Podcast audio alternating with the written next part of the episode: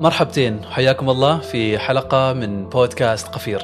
هذه المرة حديثنا بيكون عن الزواج من ثقافة مختلفة. طبعا هذا الزواج هو زواج مختلف عن الزواج من نفس الثقافة. أه، راح نتحدث عن تحديات راح نتحدث عن مميزات راح نتحدث عن إيش اللي ممكن يجعل هذا الزواج مستقر أه، ويجعله مستمر. أه، حوارنا في هذه الحلقة راح يكون مع الأخ علي السليماني. عنده تجربة طويلة. وافق مشكورا إنه يظهر معنا في هذا في هذا الحوار في بودكاست قفير. فأهلا بكم في بودكاست قفير وأنا سالم بشير. أهلا وسهلا آه، الأخ علي حياك الله في بودكاست قفير ونورتنا وشرفتنا. وعليكم السلام ورحمة الله وبركاته الأخ سالم شكرا جزيلا على الاستضافة وإن شاء الله تكون الحلقة يعني ذو فائدة للجميع خاصة الشباب المقبلين للزواج إن شاء الله إن شاء الله إن شاء الله تعالى. يعني بداية قبل ما نبدأ في الحديث عن هذه الحلقة وإحنا نحضر لل- للحلقة هذه الأمانة بحثنا عن يعني تجارب في هذا الجانب في جانب الزواج من الثقافات المختلفة وحصلنا بالفعل تجارب ناجحة وتجارب استمرت لسنوات طويلة.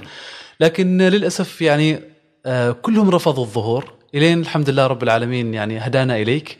وهذا يعني تقدير منا وشكر منا على موافقتك للظهور. ولكن إيش اللي خلاك توافق؟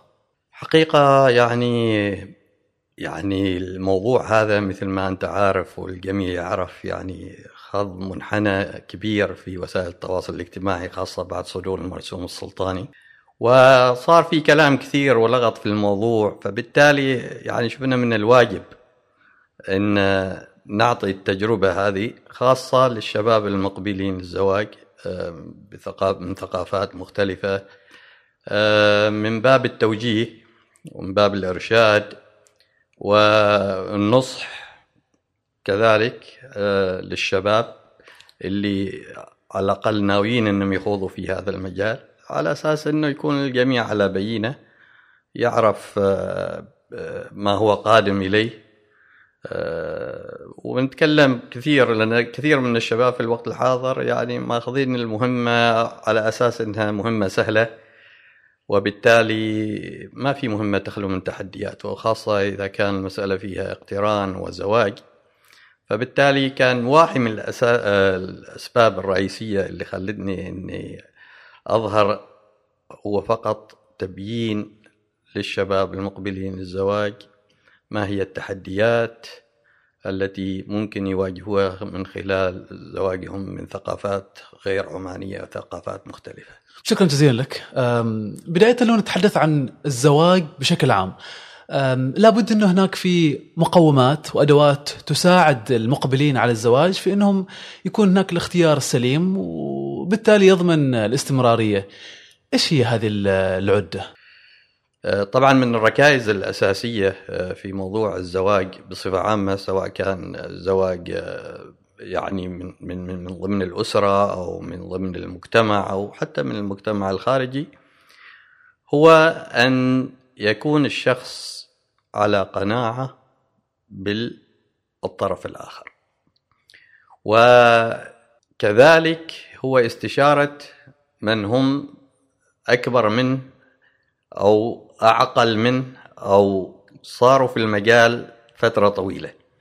وأنا هنا أحب أن أنوه أن الإنسان يعني آه، آه، الشخص أو الشخصين الأساسيين اللي لابد أن يلجأ إليهم خلال آه، إذا فكر في الزواج هو والديه.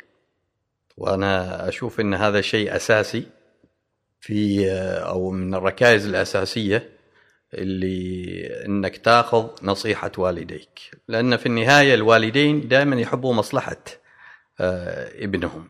وبالتالي نصائحهم دائما تكون يعني آه، فيها من الحكمة ما فيها آه، اللي بيساعدهم في عملية نصحه توجيهه في هذا المجال. فأنا أشوف هذه ركيزة أساسية أنك تستعين بأشخاص ذا خبرة في مجال الزواج حتى آه، يعطوك خبرتهم في هذا المجال لأنك أنت مقبل للزواج ما عندك خبرة أبدا أو تكاد تكون خبرتك صفر.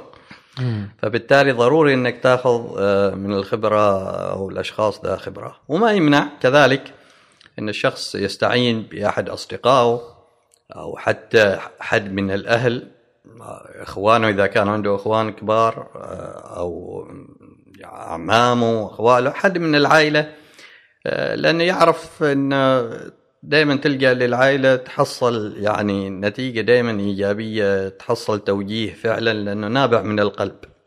فأحس إنه هذا شيء أساسي أو ركيزة أساسية آه هذا. رايحين نتكلم بعدين عن يعني إيش الأشياء اللي الإنسان لابد إنه ينتبه لها في موضوع آه الزواج يعني إيش النقاط اللي لابد إنه آه يركز عليها آه، في في الطرف الآخر آه، في لما يكون مقبل للزواج.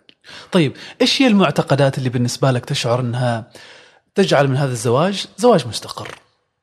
هو طبعا الزواج المستقر هو الزواج اللي يكون فيه يسود فيه التفاهم ويسود فيه ما يسمى بالتنازلات. فبالتالي يعني ما في شخصين دائما يكونوا يعني نقول إنه كل شيء متوافق بين الشخصين. دائما هناك في فروقات وهذا شيء طبيعي يعني انه يكون في فروقات ويكون هذا. لكن هو ما مدى تجاوب الطرفين في تقليص هذه الفروقات. آه فإذا كان في شد وجذب من الطرفين في عملية آه آه تقارب هذه وجهات النظر فبالتالي راح يكون آه، في نوع من عدم الاستقرار في الحياة الزوجية. كيف يمكن تقليص هذه الفجوة قبل قبل الدخول فعليا في في الزواج، خلينا نقول مرحلة الخطبة. هو طبعا يعني آه، من الصعوبة أن تفهم الطرف الآخر 100% قبل الزواج. هناك الكثير من الأشياء التي تنتبه لها فيما بعد الزواج آه، قد تكون أنت غافل عنها لأن يعني أمور كثيرة لما تكون الطرفين يعيشوا في بيت واحد آه، دائما يوميا يكونوا مع بعض تبدأ تطلع أشياء أنت ما تكون ما تكون منتبه لها قبل آه، الزواج. ولكن يبقى في أشياء أساسية أفكار معينة. ضروري إن الشخص يعرف من الطرف الآخر هذا التوجه أو هذا مثلاً. الاعتقاد. واحدة من الأشياء الأساسية طبعا اللي هي نقول كيف عملية آه، تربية الأبناء مثلا.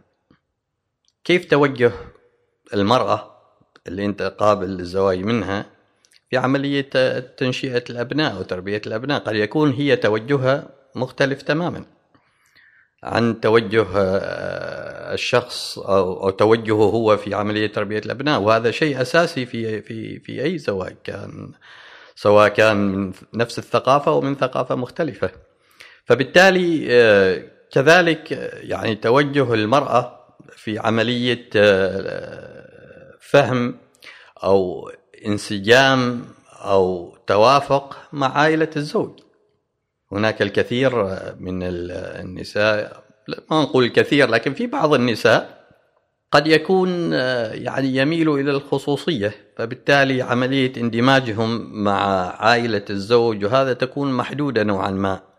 وهذا قد يعني يسبب إلى عدم استقرار في الحياة الزوجية فإذا كان هي توجهها العزلة أو الخصوصية قد يكون هو هذا يعني ميزة لا تناسبه أو تكون عادة لا لا ما يرغب فيها. ففي أشياء أساسية ركائز أساسية لابد أن الشخص يعني يفهم الطرف الآخر ويكون مجهز حاله ما يكون يتفاجئ بعد الزواج أن هذا الشخص مختلف تماما في أفكاره وهذا السكن مثلا واحد من الأشياء؟ السكن طبعا هذا يعني في الوقت الحاضر اللي نعرفه في الزواج حاليا أن هذه الأشياء عادة يتم تدارسها مسبقا في عملية آه، وين السكن؟ هل السكن يكون في منزل آه، منزل والدين الزوج أم يكون في مكان مستقر؟ فمعظم هذه الأشياء عادة يتم التطرق إليها قبل الزواج وعادة ما ما ما تكون فيها مشكلة معينة يعني لأن في توافق نوعا ما ما قبل هذا الزواج. إيش عن اللعبة؟ لكن لكن أنا النقطه اللي عفوا يعني اللي أحب أركز عليها اللي هو توجه التفكير يعني هنا لابد يكون في نوع ما توافق مم. يعني أنت ما تحب ترتبط مع شخص عنده ميول مختلفة عنده توجهات مختلفة عقائد مختلفة كل هذا راح يسبب إلى يعني وصول آه، أو الحياة الزوجية تكون نوعا ما غير مستقرة يكون فيها كثير من النزاع يشوبها الكثير من آه، عدم الارتياح كل هذا يعني أنت ممكن تتجنب كثير من هذا إنك فعلا تعتقد إن الطرف الآخر فعلا متناسب مع توجهك أنت مع أفكارك مع هذا فبالتالي يكون تكون الأمور أسهل فيما بعد الزواج. أتصور هذه الأمور تتم عادة خلال الخطبة صح؟ صح نعم. هو عادة يتم يعني طبعا مثل ما ذكرت سابقا أنت صعب إنك تفهم الطرف الآخر بنسبه 100% صحيح. يعني لكن على الأقل أنت ممكن تتطرق لبعض الأفكار لبعض هذا. وطبعا الحياة الزوجية يعني مثل مدرسة.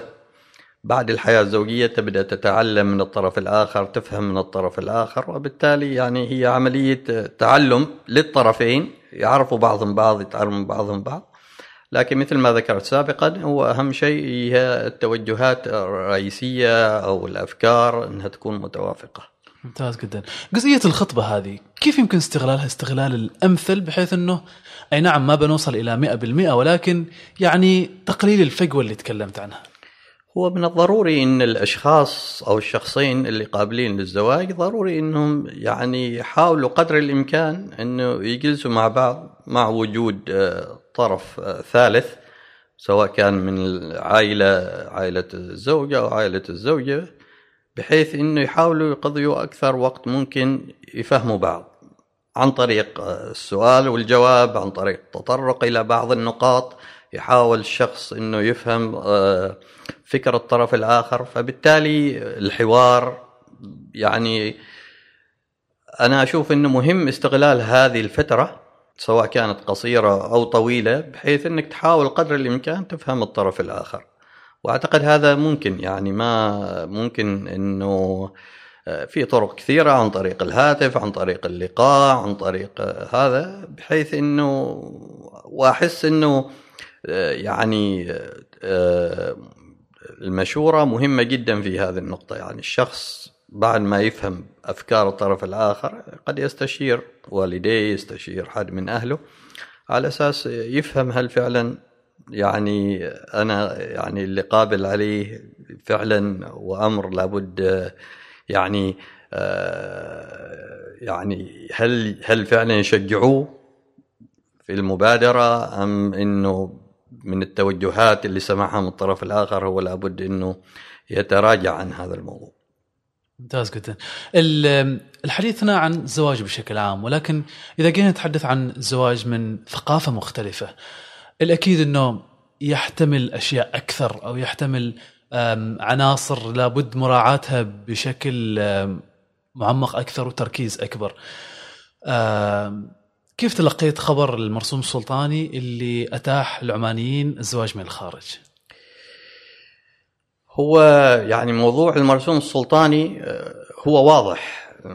يعني المرسوم يسمح للشباب أو العمانيين والعمانيات بالزواج من الخارج اللي هو نقيض لما كان عليه في السابق بحيث إنه كان يحد للشخص إنه أو أشخاص معينين فقط اللي مسموح لهم بالزواج من الخارج حسب ظروف معينة أو حسب لابد أن يكون عندك ترخيص من وزارة الداخلية للزواج من الخارج. هذا ما كان عليه سابقا. طبعا أتى المرسوم الجديد وأنا أقدر ألخص حيثيات الموضوع آه، في بالنسبة آه، للمرسوم الجديد آه، كالآتي. النقطة الأولى طبعا المرسوم كان واضح إنه فقط يعني هو فتح المجال للزواج من الخارج لكن قيده بضوابط والضوابط أن يكون الزواج على الشريعة الإسلامية. فبالتالي وأنا أحس أن هذه نقطة مهمة جدا بحيث أنه أي واحد مقبل على الزواج من الخارج أو إذا كان يفكر في الزواج من الخارج فلا بد أنه يعرف أنه لابد تكون بضوابط إسلامية. طبعا الضوابط الإسلامية واضحة شروط الزواج آه، واضحة. لابد انه يكون زواج آه، شرعي. آه، في جميع شروط الزواج موافقة الزوجة الولي الشهود يعني تكون متوفرة. كذلك إحنا يعني كشعب مسلم الإنسان كمسلم أنت يعني لا يجوز لك الزواج بغير آه، مسلم آه، بغير كتابية. زين؟ فبالتالي هذه واحدة من الضوابط اللي آه، يعني كانت من الضوابط اللي اللي, اللي كان في المرسوم أن تكون ضوابط إسلامية. فبالتالي هذه أحس أن النقطه مهمة جدا في المرسوم السلطاني. النقطة الأخرى اللي هي يعني لابد أنها تتوافق مع النظام العام. فبالتالي النظام العام واضح إنه ما يكون في مخالفة للنظام العام من حيث آه، شروط الزواج من حيث إنه لابد انه يكون توثيق هذا الزواج بعقد العقد لابد يكون موثق يعني تكون في في إطار النظام العام. آه، فبالتالي أنا صراحة أحيي آه، هذا المرسوم وأنا أحس إنه المرسوم يعني أعطى الحرية للشخص في اختيار آه، آه، الطرف الآخر وهذا حق مشروع حتى في الشريعة الإسلامية اختيار أي شخص آه، هذا. ما دام في في في إطار الضوابط الإسلامية والنظام العام فبالتالي هذا يعني يعني حسن من من من من حال الزواج من الثقافات الأخرى. فأصبح ما في قيود يعني مثل ما كان عليه سابقا وهذا يعني أحل في الشرع. لكن يبقى آه، الموضوع الثالث يعني ليش ليش المرسوم آه، أحس إنه جاء في وقته؟ لأنه كثير من من حالات الزواج من من الخارج موجودة حاليا سواء في عمان أو خارج عمان. كثير من الأخوة الشباب اللي أخذوا مسار الزواج من ثقافات مختلفة ولم يحصلوا على تصريح. فأصبح في تفكك في الأسرة لأن الأطفال لا يحملون الجنسية العمانية بالرغم أن أبوهم عماني. لأنه عدم وجود التصريح آه، يعني ما ما في شيء رسمي شرعي بالنسبة للحكومة على أساس تمنح أبنائه الجنسية العمانية. فصار في تفكك نوعا ما. هذا المرسوم راح يحل كثير من هذه المشاكل. يعني كثير من الأسر اللي هي الحين آه، سواء موجودة في السلطنة أو خارجها آه، عدم يعني زواجهم بدون تصريح يعني راح يعيد آه، لم شمل الأسرة راح يعيد هوية هذا الأطفال اللي الحين ما يحملون الجواز العماني أو ما يحملون الجنسية العمانية فراح يحل كثير من المشاكل الاجتماعية اللي حاصلة حاليا. والنقطة الأخيرة بالنسبة لي أنا بالنسبة لهذا المرسوم وهي نقطة مهمة جدا وكثير من اللغط صار في التواصل الاجتماعي اللي هو التصغير آه، من من من المرأة العمانية. وهذا يعني نقطة مهمة جدا لابد أن الجميع يعرف أن لما المرسوم أتاح الفرصة للزواج آه، من أشخاص بعادات وتقاليد مختلفة لا يعني أبدا أن المرأة العمانية غير كفء. لا بالعكس المرأة العمانية هي المربية. يعني هذا الشخص لابد أنه ينتبه أن هذه المرأة العمانية هي أمه هي أخته. يعني آه، فبالتالي لابد أن لا نربط عملية السماح بالزواج من الخارج بالتقليل من المرأة العمانية. وعلى كل حال هو المرسوم يعني أتى هو ليس دعوة للزواج من الخارج. المرسوم السلطاني أتى ليس ليدعو الناس للزواج من الخارج. فيعني الكثير من الفيديوهات والصور والتعليقات والنكت اللي مرت في وسائل التواصل الاجتماعي بهذا الخصوص يعني كأنه فتح المجال فبالتالي يا شباب عمان زوجوا من الخارج. لا هذا المرسوم سلطاني لا يعني ولا يحث وهي مجرد عملية تنظيمية للأشخاص الراغبين في الزواج من الخارج. لكن هل مرسوم يدعو الشباب جميعا للزواج من الخارج؟ لا. فيعني حبيت أنوه بهذه النقطة يعني. واضح. واضح واضح. بالنظر إلى تجربتك يعني آه ما شاء الله صار لك 25 سنة آه متزوج من بريطانية وعندك ما شاء الله ثلاث آه أبناء. آه الله يبارك لك فيهم والله يبارك لك آه في زواجك. لكن كيف تختلف العدة والجاهزية في الزواج من ثقافة مختلفة عنه من الزواج من من من من, من نفس الثقافة؟ هو طبعا آه، تحديات الزواج موجودة سواء كان آه، زواج بعادات وتقاليد مختلفة أو الزواج من ضمن الأسرة يعني. لكن كجاهزية قبل الزواج قبل ما يحدث أي حاجة. هو شوف الجاهزية يعني في كلا الأحوال الإنسان لابد أن يكون إذا أقبل على هذا الزواج أو أقبل على هذا الأمر لابد أن يكون جاهز ماديا معنويا عقليا لأنه نتكلم عن ارتباط بين شخصين. وهو في الأصل ارتباط أبدي. يعني الأصل الزواج آه، هو أن الارتباط يتم إلى يعني نهاية عمر الشخص إلا إذا طبعا لظروف معينة لأسباب معينة قد يصير الانفصال لكن الأصل أن تكون حياة نقول أبدية أو علاقة أبدية. فلا بد أن الإنسان يعني يكون جاهز بكل ما تحتوي الكلمة من معنى. وهذا يكون يعني مثل ما ذكرت يعني يكون يعني تقبله لأن يرتبط بشخص عادات وتقاليد مختلفة وإحنا رايحين نتكلم عن التحديات يعني فيما بعد. لابد أن يكون جاهز لأن الموضوع ليس بالسهل كيف يعرف أنه جاهز؟ هو يكون ماديا أول شيء جاهز على مصاريف الزواج يكون قد يعني فهم عقلية الطرف الآخر أنا أعتقد الشخص إذا فهم عقلية الشخص الآخر توجهه سواء كان الديني سواء كان توجهه الاجتماعي كان سواء ف يعني وصل إلى نقطة إنه فعلا هذا الشخص هو الشخص المناسب. آه، ماديا وإذا كان ماديا هو متمكن والعائلة يعني تسانده في هذا الموضوع. فأعتقد إن هذا بيان على جاهزية الشخص.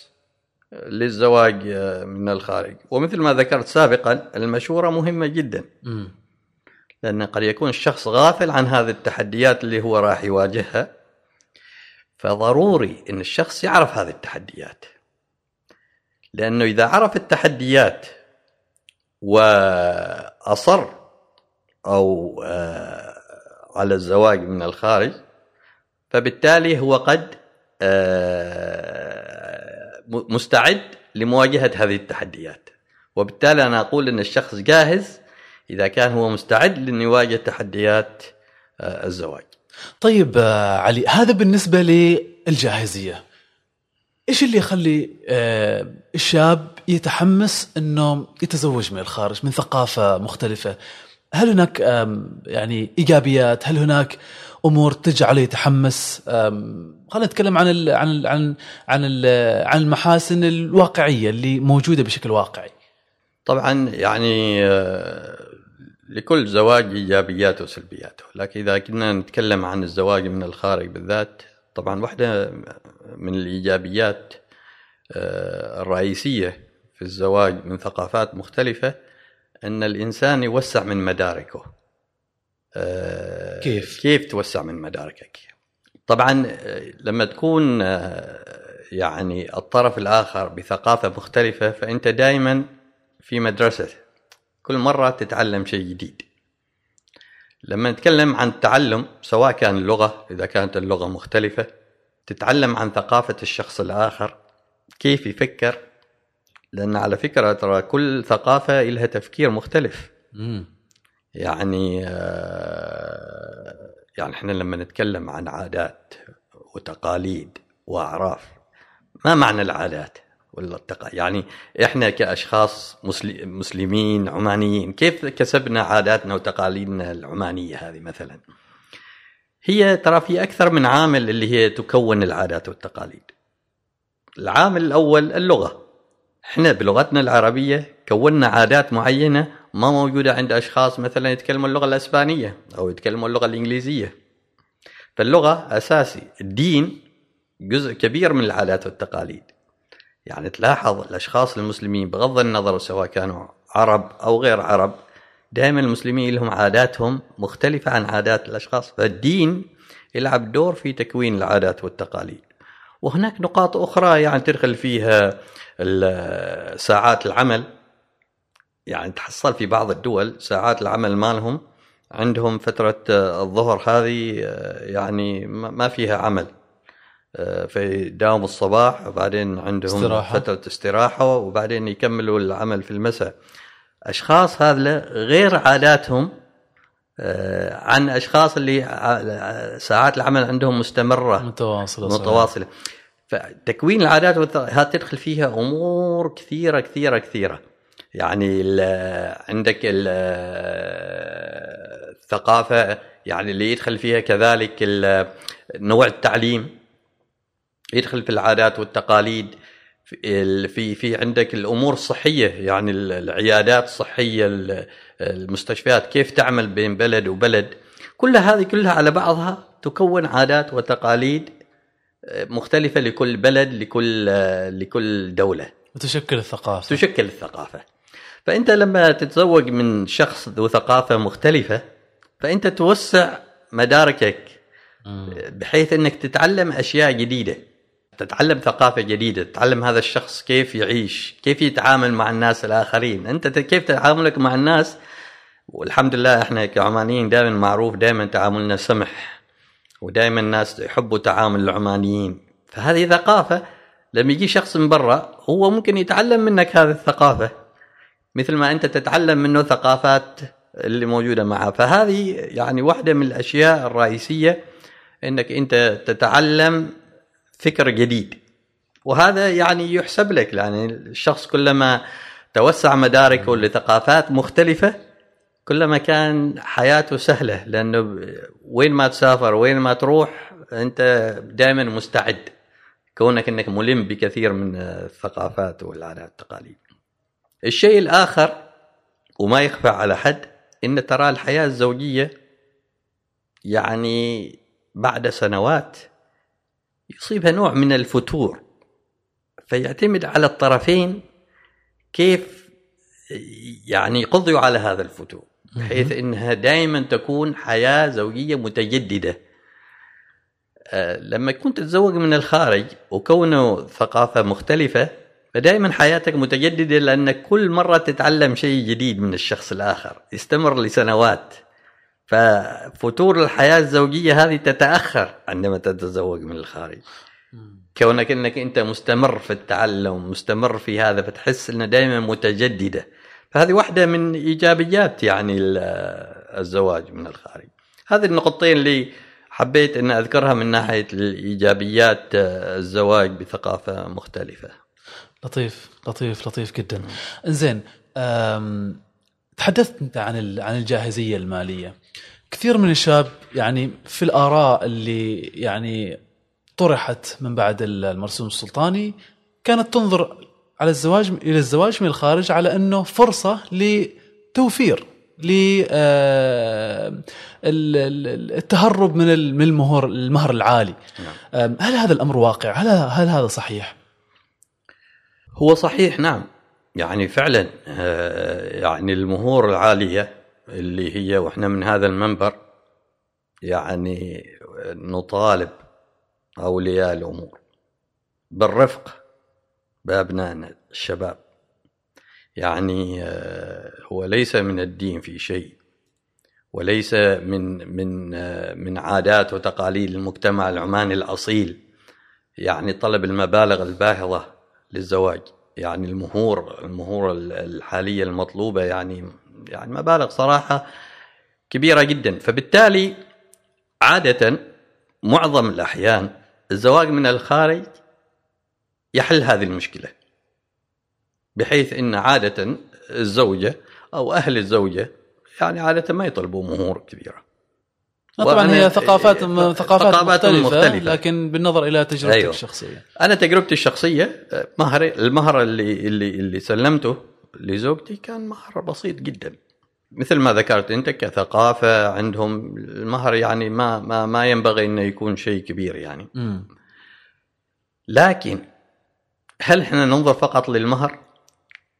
هل العلاقة الزوجية فقط مهر؟ كيف يعني؟ يعني هل يعني إذا كان نتكلم عن الأمور المادية بين الطرفين هل يعني نفقة الشخص فقط أو الرجل للمرأة هي المهر؟ لا هناك نفقات نفقات راح تتبع ما بعد الزواج فأنت إذا كنت أو الشخص إذا ناوي بالزواج من الخارج لابد أن يحط في عين الاعتبار النفقات التي راح تتبع زواجه بامرأة من الخارج. مثل إيش؟ هناك كثير من النفقات. كثير كثير من النفقات. أول شيء وهذا حق مشروع للزوجة أن تزور أهلها. أقل ما في الموضوع أو أقل ما في الأمر تكون مرة في السنة. فهل الشخص مستعد لتذاكر حاله زوجته مرة في السنة؟ هذا إذا فرضنا إنها مرة في السنة قد يكون مرتين في السنة. لأن في النهاية تواصل المرأة مع أهلها مهم جدا للحياة الزوجية. لأنك أنت تريد أن تكون زوجتك سعيدة وبالتالي لابد أنها تجدد نشاطها يعني هي زيارتها لأهلها مهمة جدا. مثل الزوجة العمانية يعني دائما مع أهلها ودائما تزور أهلها وهذا حق مشروع حق وهذا مشروع. حق مشروع. فكذلك المرأة الأجنبية لابد أنها تزور أهلها. فهل يعني ماديا أنت مستعد. أنا شخصيا أقل شيء مرة في السنة أسافر إلى بريطانيا لزيارة الأهل. أقل شيء مرة في السنة. مرات مرتين مرات ثلاث مرات. لكن أقل شيء مرة في السنة لابد أن نذهب هذه النقطة الأولى. النقطة الثانية اللي هي أنتم شخصين. لكن بعدين بتكونوا ثلاثة. إذا الله رايد أولاد أربعة خمسة. زي هذا نفس الشيء يريدوا يشوفوا أهلهم. معناك أنت بتشل العائلة كلها. هل أنت ماديا جاهز؟ لأن نفس الشيء هذا الأطفال عندهم أهل هناك يريدوا يزوروهم. ففي كثير من المصاريف اللي هي تدخل في النفقة على الزوج فيما بعد. فيما بعد. فالإنسان لابد أن ينتبه لهذا الموضوع. لا يفكر فقط في المهر. صح المهر يكون قليل لكن فيما بعد يكون الكثير من آه، النفقات اللي راح تتبع هذا. قد يكون الزوج يقول ما مشكلة أنا ما لازم أنا ما أروح. ممكن إنها تروح الزوجة وتزور أهلها وهذا ممكن لكن ما ينسى كذلك إنه يعني بيكون في فترات كثيرة الزوجة بعيدة عن الزوج في هذه الحالة. خاصة إذا كان المكان بعيد ما ممكن أن المرأة تروح تجلس يومين ثلاثة وترجع لا بتريد تجلس على الأقل أقل شيء أسبوعين ثلاثة أسابيع ممكن يكون شهر لأن هي مرة في السنة. فبالتالي يعني يعني إذا تمر علي من جميع الجهات فهي بالتالي يعني نفقات أنا إذا إذا أقدر ألخص عملية النفقات فالنفقات في الزواج بامرأة من الخارج بصفة عامة تكون أكثر من مصاريف الزواج بالداخل. إذا نتكلم عن مصاريف بصفة عامة. وليس المهر فقط. هي هي المقارنة بالمهر مقارنة يعني غير عادلة. صراحة. نعم غير عادلة. لما نتكلم عن الزواج من ثقافات مختلفة إيش أهمية المرونة والتقبل؟ طبعا يعني حسب الإحصائيات إن معظم مشاكل الزواج من الخارج تكون بسبب الاختلاف في العادات والتقاليد يعني وضح. هذا واحد من الأسباب الرئيسية وراء فشل الزواج من الخارج كيف؟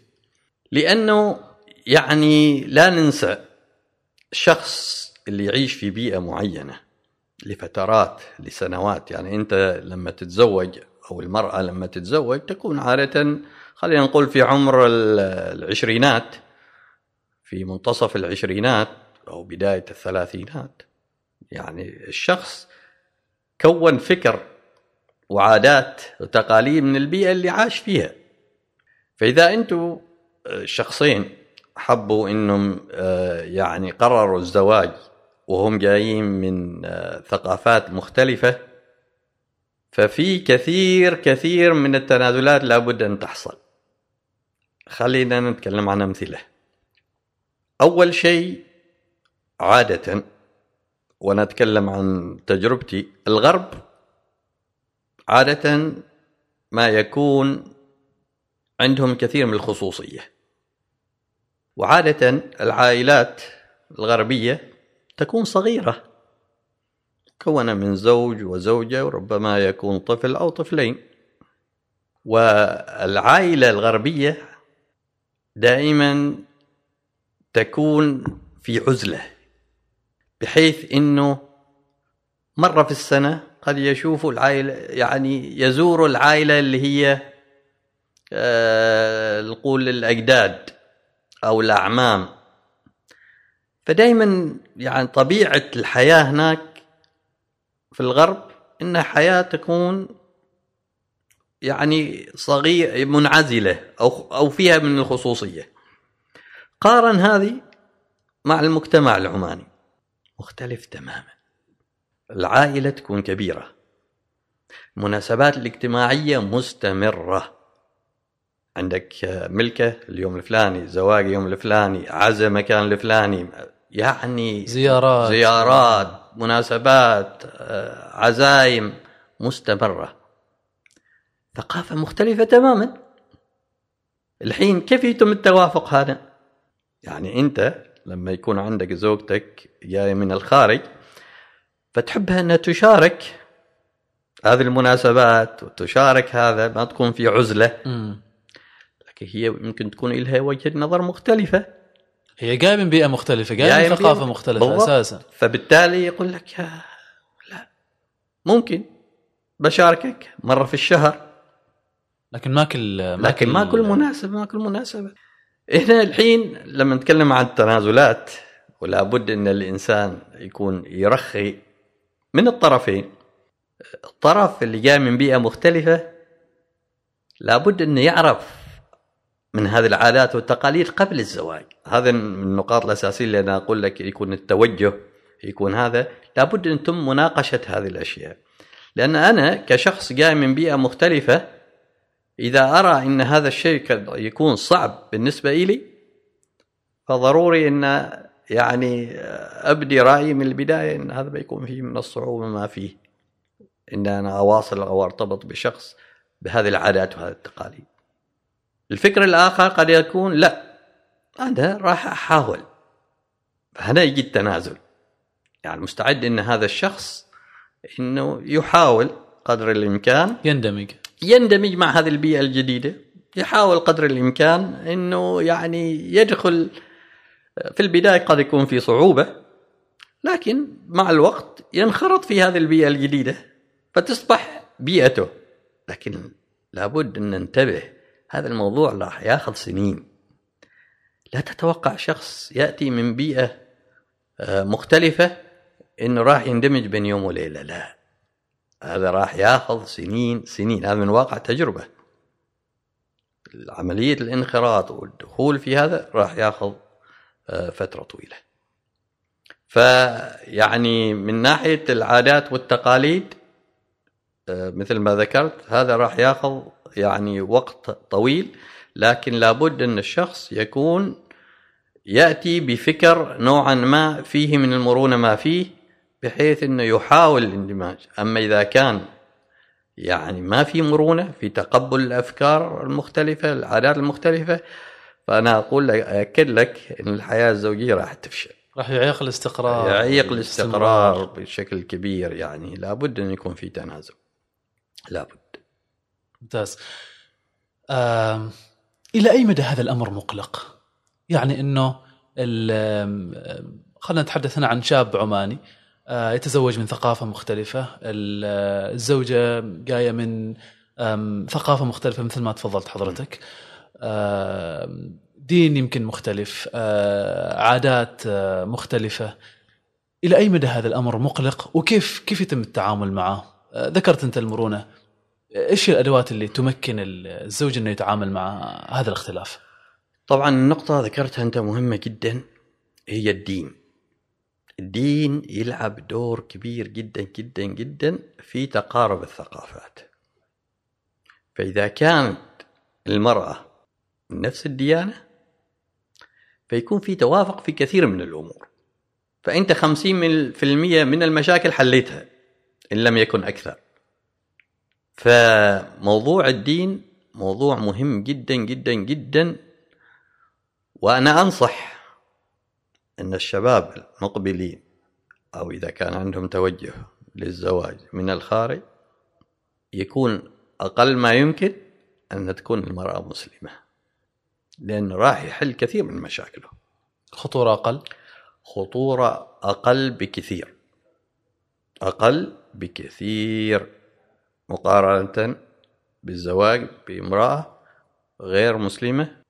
ولو أنه شرعا ما نقول يعني إذا كانت المرأة كتابية مسيحية يعني نصرانية يهودية هذا يعني مسموح فيه. لكن لابد أن ننظر إلى الوضع الحالي. كيف الوضع الحالي؟ اللي ما يسمى بالكتابيات. من هو الكتابي؟ يعني خلينا نكون واقعيين وهذه نفس الشيء نصيحة للشباب. يعني هو يقول إن المرأة هذه نصرانية. وقد تكون هذه المرأة لا تعرف عن النصرانية شيء فقط هي نصرانية بالجواز. م. مثلا لا تقوم بما تدعين يعني أو بما تأمر به النصرانية. لا تمارس أي من نشاطات النصرانية. وهنا الكثير متواجد يعني يعني في الوقت الحاضر النصرانية أو اليهودية هي فقط مجرد ديانة تذكر في الجوازات. للأسف الشديد أما المرأة النصرانية المتقيدة فعلا بديانتها تحصل من السهولة التعامل معها. لأن دائما الدين يعني سبحان الله يعني آه، يجهز الشخص بحيث إنه يكون نوعا ما هادي لتقبل الأفكار يكون في نقاش. لما تشيل الوازع الديني من الشخص بيكون في صعوبة في التعامل معه. فالدين راح يسهل كثير من الأمور. الكثير من الأمور راح تنحل موضوع الدين. أه وأنا أشوف إذا حد مقبل على الزواج من الخارج أن يعير هذه النقطة كثير من الاهتمام. هذا فيما يخص موضوع الدين. لكن هناك موضوع آخر أو تحدي آخر. إيش هو؟ اللي هو موضوع اللغة. وأنا أشوفه مهم جدا. على سبيل المثال أنت كشخص عربي تتزوج بامرأة بريطانية أو أسبانية أو فرنسية أيا كانت اللغة يعني. عملية التفاهم هذه قد تسبب الكثير من المشاكل. كيف؟ إذا ما أنت تتحدث اللغة. هو أنت تتحدث اللغة طبعا أنت ما تقبل للزواج من امرأة بلغة معينة إلا أنك أنت تمارس هذه اللغة. لكن يبقى في النهاية هي ليست لغتك الأم. أنت ممكن تعبر عن بعض مشاعرك لكن ما كل المشاعر تقدر تعبر بها باللغة الأجنبية. مهما بلغت من مهارات في هذه اللغة تبقى هي ليست لغتك الأم. زين؟ فبتحصل إنه في نوعا ما فجوة في عملية توصيل المعلومة خاصة المعلومة اللي فيها كثير من المشاعر أنت ما رايح توصل المعلومة للطرف الآخر. هذه نقطة. بس النقطة الثانية كذلك استخدامك أنت للغة قد يكون تستخدمها بشكل مختلف راح يعطي معلومة مختلفة عن المعلومة اللي أنت ناوي توصلها. وهذه تحصل كثير. يعني أنت تتكلم بلغة غير لغتك. تريد تنقل معلومة معينة. فاستخدامك انت للجملة هذه قد تعطي انطباع آخر للشخص اللي هو لغته الأم. فبالتالي إذا كانت نفس اللغة راح تسهل كثير من المشاكل. لكن هل اللغة عائق في أن الحياة الزوجية تستمر؟ لا. لكن قد تسبب بعض المشاكل. قد تنرفس شي نرفسها شوية أنك أنت ما قادر توصل المعلومة. هنا يجي موضوع إيش؟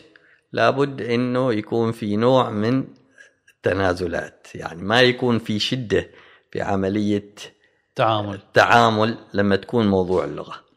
طيب ممتاز. حاب أضيف حاجة؟ حبيت أرجع لموضوع الديانة أو الدين لأنه موضوع مهم جدا. آه، في موضوع الدين لا ننسى إنه في المستقبل راح يكون في أبناء. أيوه. هؤلاء الأبناء راح يكونوا على أي ديانة؟ قد آه، تعتقد أنت كأب راح يتبعوا ديانتك لكن الأم قد يكون لها وجهة نظر مختلفة. هل تم نقاش هذا الموضوع ما قبل الزواج؟ وهنا تكون نقطة مهمة جدا أن لابد أن يتم مناقشتها. إذا كان هناك في كثير من المشاكل من شخصين مسلمين لكن بمذهبين مختلفين فما بالك بشخص بديانة مختلفة تماما؟ يعني إحنا نعرف إن كثير من المشاكل تحصل بين أشخاص مسلمين جايين من مذهبين مختلفين يصير في نوع من التنازع بالنسبة للأطفال. الام تقول هذا يتبع مذهبي. والرجل يقول لا هذا يتبع مذهبي. وهذا من نفس الديانة. فما بالك عاد أنت بديانة مختلفة؟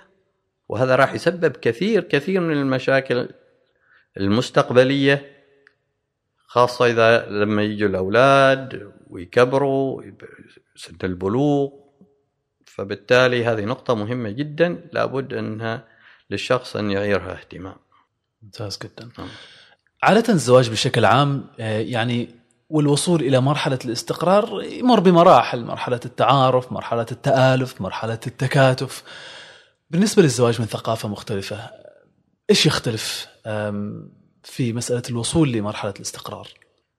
طبعا آه، فترة أطول بلا شك. لأنك مثل ما ذكرنا سابقا ثقافات مختلفة ما راح تكون بسهولة.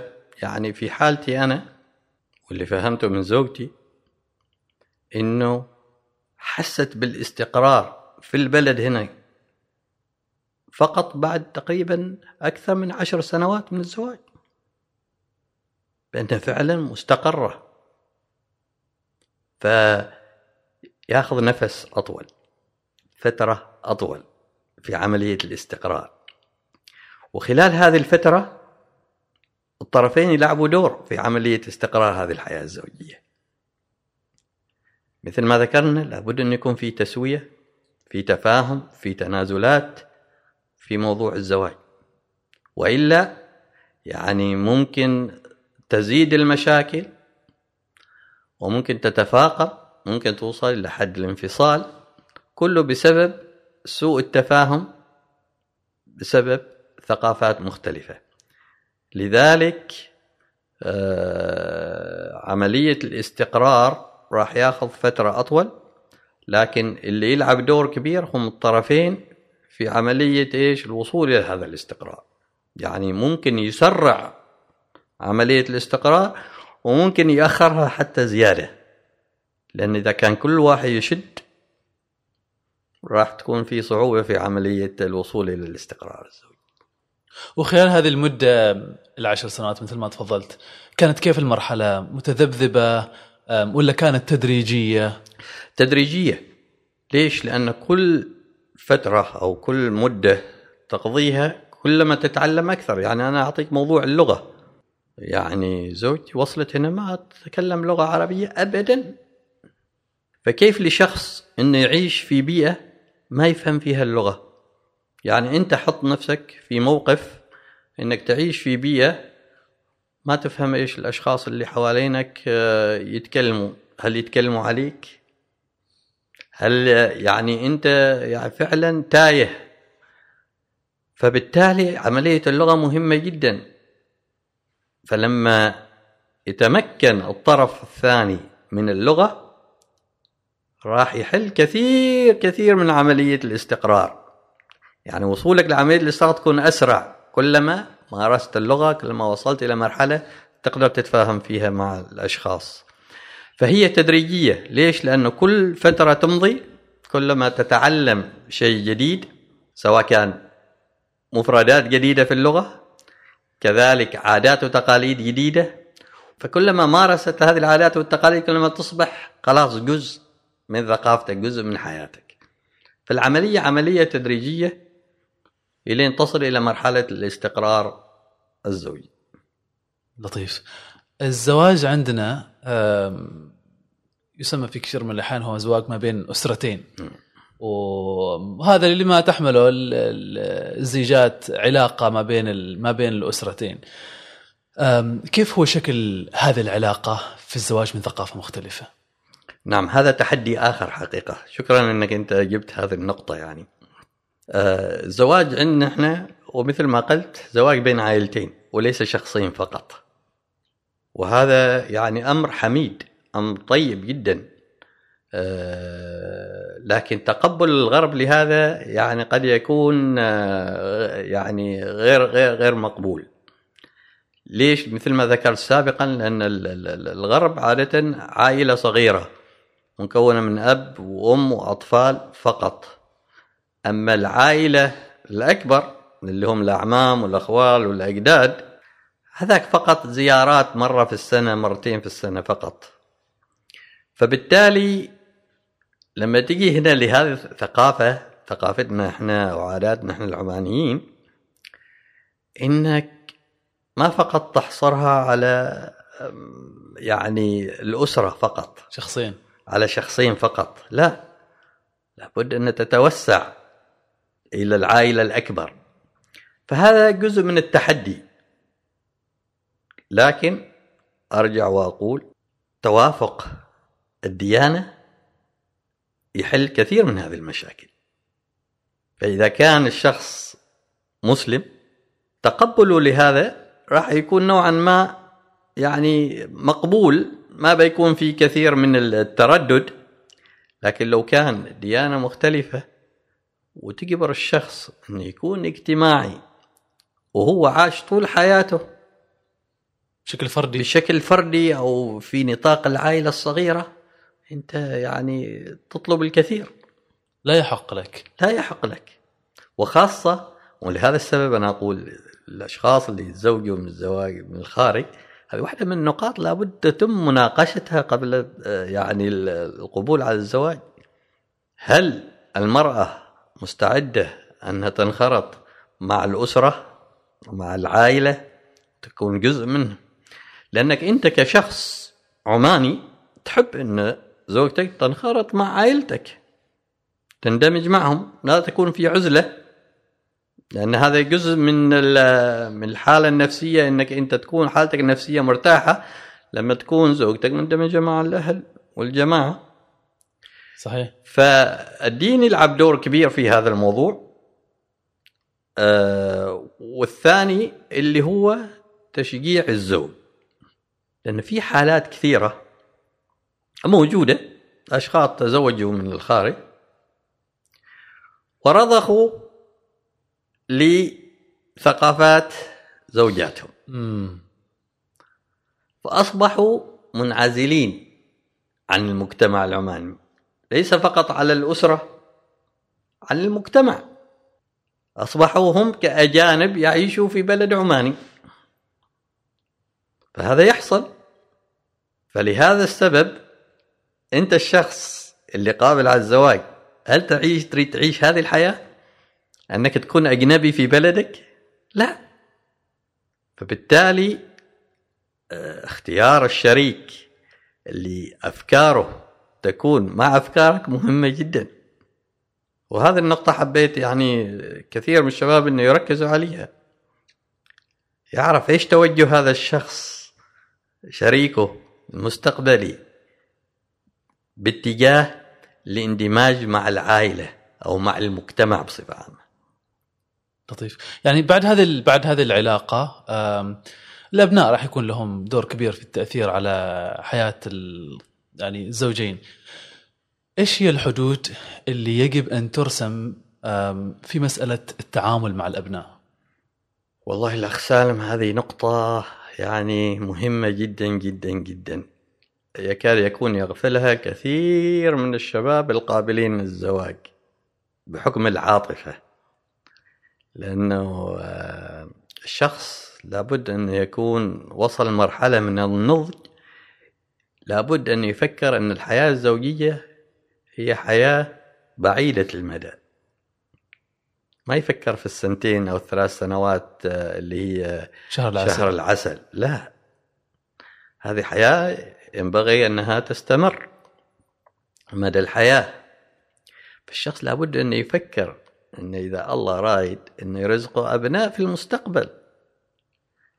كيف تتم تربية هذه الأبناء؟ وإحنا كلنا على الأقل في المجتمع العماني يعرف إن المرأة تلعب دور كبير في بناء هذا النشء. الأولاد التربية تكون من الطرفين لكن نعرف إن المرأة تلعب دور كبير دور في تربية الأبناء. فكيف تكون هذه التربية إذا كانت المراه غير مسلمة؟ كيف تكون التربية إذا كانت هي مس... يعني مسلمة لكن قد تكون من آه، يعني ثقافة مختلفة عندهم يعني جايين من بيئة مختلفة. يعني إحنا نتكلم عن أبناء. كيف بتكون ملابسهم؟ لأن اللي يبدو لك أنت إنه اعتيادي قد يكون يبدو للزوجة غير اعتيادي. يعني أنت عندك بنت عمرها عشر سنوات قد تكون إنك تراعي عملية لبسها يعني وقت الخروج وهذا. المرأة قد تكون لا تعير لهذا الشيء أي اهتمام يعني تقول لك عادي. ترى هنا تصير الخلافات الزوجية. فالإنسان وهذا يرجعنا إلى بداية الحديث في هذا عن موضوع التوجه. لابد أن يكون في نوع ما توافق في التوجه في كيفية تربية أو تنشئة الأبناء. في بعض الحالات اللي الزوج رضخ آه، لعادات وتقاليد زوجته اللي هي جاية من الخارج إيش أصبح؟ أصبحوا الأبناء أجانب لأنه تحت تربية امرأة أجنبية زين إيش هذا راح يترتب عليه؟ الكثير الطفل هذا راح يفقد هويته العمانية قد يفقد اللغة. قد تكون اللغة السائدة في البيت غير اللغة العربية.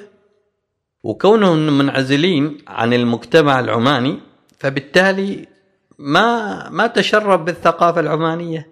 من الصعب إنه يندمج في ال... صعب إنه يندمج. إيش ذنبه هذا الطفل؟ يعني هو عايش في عمان لكنه غير عماني. فعملية تربية الأبناء هذه مهمة جدا جدا جدا. لابد أن ما يعني واحدة من الأشياء أو الركائز الأساسية في عملية القبول للزواج من الخارج إن الشخص لابد إنه ومثل ما قلت الإسلام راح يحل كثير من هذه المشاكل. الإسلام راح يحل كثير من هذه المشاكل لما فيها من توافق بين الطرفين في موضوع كيفية تربية الأبناء على الطريقة الإسلامية. تحدثت عن اللبس تحدثت عن اللغة إيش في شيء آخر يجب مراعاته في مسألة التربية؟ طبعا شوف التربية يعني لها مراحل زين عملية آه، التربية في البداية لما يكون الطفل صغير لما يكبر يبدأ يروح المدرسة لما يبلغ يكون في سن البلوغ لكل مرحلة طبعا آه، التربية سواء كان متزوج من الخارج أو متزوج هذا التربية طبعا إلها هي مدرسة وحدها في عملية كيف تربية الأبناء وهذا. لكن آه، المهم جدا يعني نتكلم عن آه، تربية الابن أو أو الابنة على تعاليم الدين. هذه نقطة مهمة جدا. على عملية الاندماج مع المجتمع. يعني لا تفقد الطفل حريته في التواصل مع العائلة الكبيرة اللي هم الأعمام والأخوال الأجداد. هذا يعني حق للطفل. لابد أنه ينخرط في هذا المجال. لابد أنه يعرف آه، يعني آه، أسرته. لابد أنه يعيش معهم لابد أنه يندمج معهم زين هذه هذه نقطة. نفس الشيء مهمة جدا. تبدأ المدارس يبدأ يدخلوا في هذا لابد أنك تعرف من الأشخاص أو الأطفال اللي يمشي معاهم ابنك. مهم جدا جدا. وهذا يعني أمر واقع حاليا في مدارس الموجودة معنا إن لابد الإنسان ينتبه لأبنائه. يعني هناك الكثير كثير من الأشياء اللي الإنسان يعني يخاف على أولاده منها تصير في المدارس تصير في الشوارع فالحذر مطلوب. فكل لكل مرحلة في عملية تنشئة الأبناء لابد أن يكون الإنسان جاهز ومنتبه بحيث أنه يتأكد أن الأبناء فعلا ماشيين في الطريق الصحيح. أبو زكريا شكرا جزيلا لك. شكرا على وقتك آه، ما قصرت. حوار كان آه، رائع بالنسبة لي أنا شخصيا عرفتني على يعني جوانب آه، جوانب قيمة في في في تجربتك الله يحفظ لك زكريا وعيسى وعائشة ويبارك لك زواجك إن شاء الله تعالى. كلمة أخيرة لو حاب نختم فيها هذا الحوار. أولا أشكرك أخ سالم شكرا جزيلا على اتاحتي الفرصة.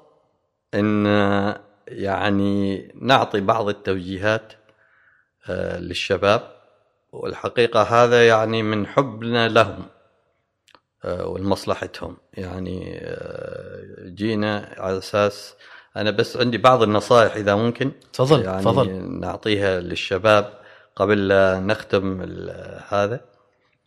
أو ملخص للحوار اللي دار بيننا. أول شيء النقطة الأساسية أن أي شخص مقبل للزواج لابد أنه يعرف إن هذه حياة بعيدة المدى أو هذه علاقة بعيدة المدى. فلا بد ان يحسب له حساب من جميع النواحي ويتأكد مسبقا إن فيه توافق في الأفكار توافق في التوجهات بينه وبين الطرف الآخر. فهذه نقطة مهمة جدا أنا أنصح فيها الشباب إنه ما يستعجلوا. الشيء الآخر المشوره مهمة جدا.